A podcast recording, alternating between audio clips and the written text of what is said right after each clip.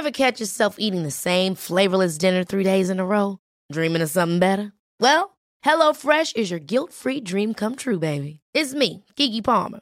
Let's wake up those taste buds with hot, juicy pecan-crusted chicken or garlic butter shrimp scampi. Mm. Hello Fresh. Stop dreaming of all the delicious possibilities and dig in at HelloFresh.com. Let's get this dinner party started.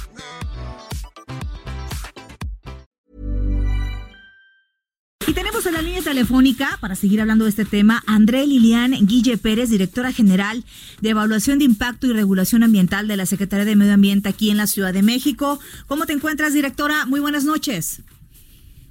¿Qué tal, Brenda? Buenas noches, a tus órdenes. Gracias por conversar con nosotros esta noche. Feliz año nuevo, ¿verdad? Todavía se vale. Estamos a pocas horas de haber empezado. A ver, cuéntenos por favor acerca, ya entró en vigor a partir de ayer esta, esta nueva medida. No habrá bolsas de plástico en establecimientos. Sin embargo, todavía hay algunos comercios, sobre todo los, los, los ambulantes en algunos mercados, que dicen, me voy a acabar mis bolsas de plástico, ya las, ya invertí en ellas, ya, ya gasté dinero, las voy a dar hasta que se me acaben ¿no? Las, estas bolsas de plástico. Eh, sin embargo, es muy importante que el ciudadano vayamos tomando conciencia y vayamos acostumbrándonos a esta nueva forma de hacer las compras. Así es, Brenda. Mira, eh, una de las cosas principales que hicimos como gobierno de la ciudad es que esto no ha sido sorpresa para nadie. Desde hace un año exactamente, en enero del año pasado, empezamos a, platicar con todos los sectores eh, la industria, las tiendas de autoservicios, eh, mercados, eh, con todos los sectores eh, les empezamos a platicar eh, la iniciativa de reforma a la ley de residuos que se que se aprobó en el Congreso de la Ciudad en junio del, del, año pasado también. Entonces, hemos hecho muchísima difusión, como lo ha comentado la jefa de gobierno. Sin embargo, bueno, pues eh, una de las cosas que tenemos que seguir haciendo es ampliar muchísimo la, la difusión, sobre todo aquellos pequeños comercios que puedan tener dudas, que puedan tener eh, carencia de información, lo vamos a hacer. Pero sobre todo, eh, una de las cosas que, que, estamos viendo desde ayer es, eh, obviamente estamos muy contentos porque nos, nos ha superado eh, la expectativa que teníamos con respecto a cómo lo iba a recibir la ciudadanía. La gente está muy comprometida, el consumidor está comprometido y es ahí a donde le estamos apostando, Brenda, que el consumidor nos ayude y no se deje sorprender a que haya comercios que le quieran entregar bolsas de plástico.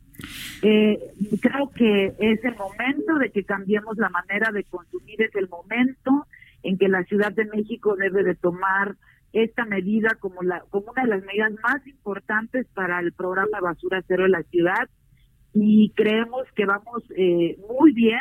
Eh, evidentemente, eh, hemos tenido hoy eh, muchas conversaciones, muchas llamadas con, vecinos, eh, con pequeños comercios y, y como toda medida, ¿no? Vamos a tener un periodo de adaptación, pero estamos seguros de que llegó para quedarse la prohibición de las bolsas de plástico.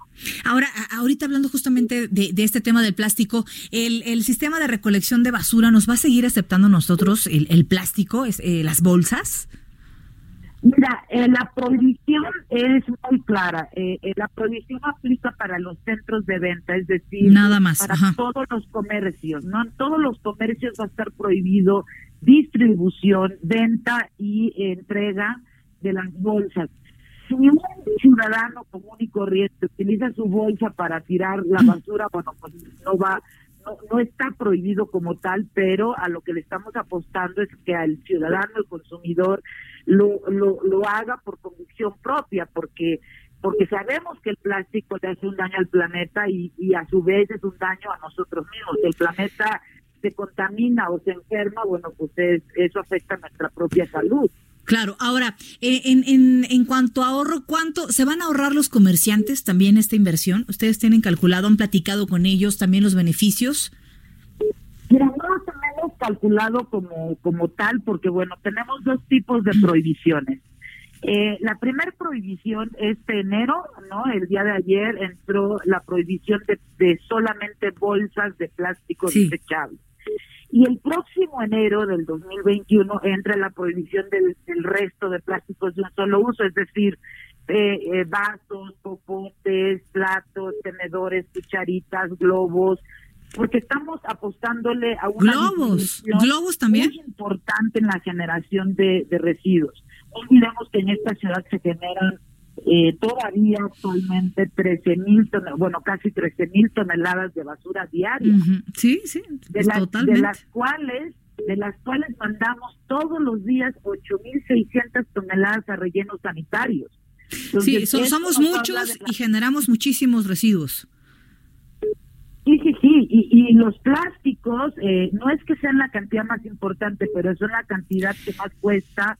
Eh, pueden tardar cientos de años incluso en algunos de estos plásticos en degradarse. Definitivamente. Aunque es biodegradable, no es así. Ahora, es un, sí. Directora, ¿cuándo vamos por los Unicel?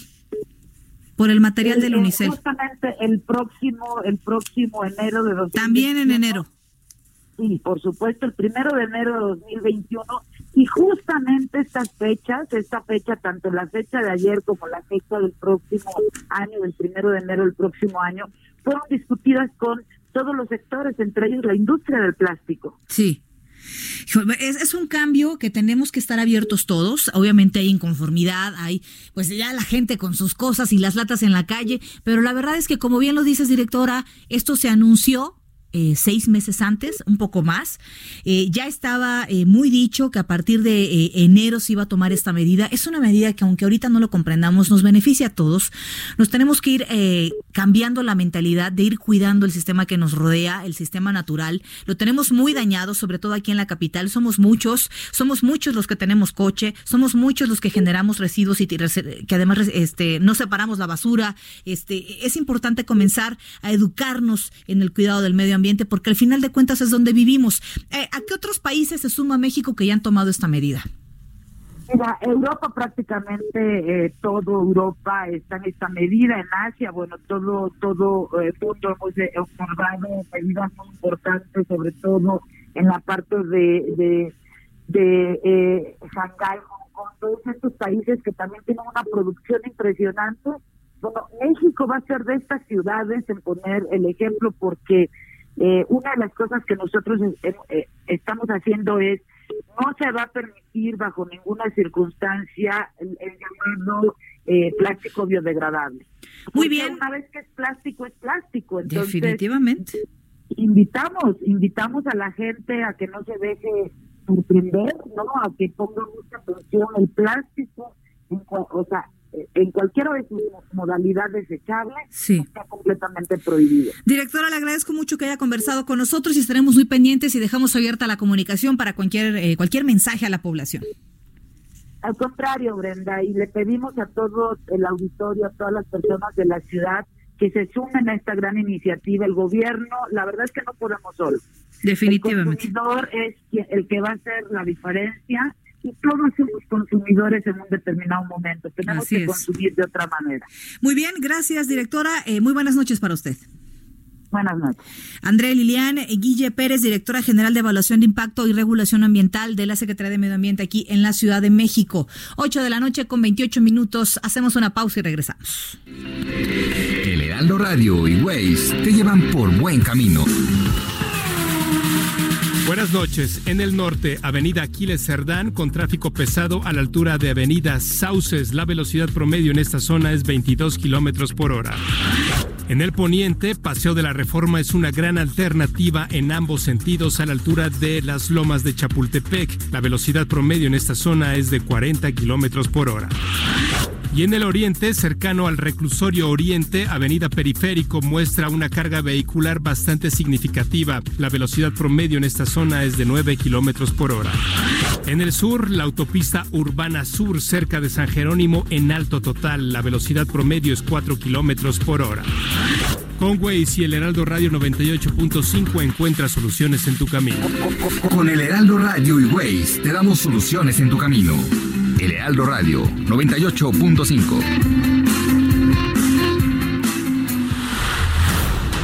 Continúa Continuamos después del corte con las noticias más relevantes en las voces de Brenda Peña y Manuel Zamacona en el noticiero capitalino en Heraldo Radio 98.5 FM.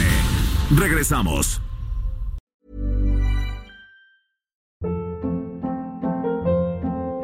Hold up. What was that? Boring. No flavor. That was as bad as those leftovers you ate all week. Kiki Palmer here, and it's time to say hello to something fresh and guilt-free. Hello Fresh. Jazz up dinner with pecan-crusted chicken or garlic butter shrimp scampi. Now that's music to my mouth. Hello Fresh. Let's get this dinner party started. Discover all the delicious possibilities at hellofresh.com.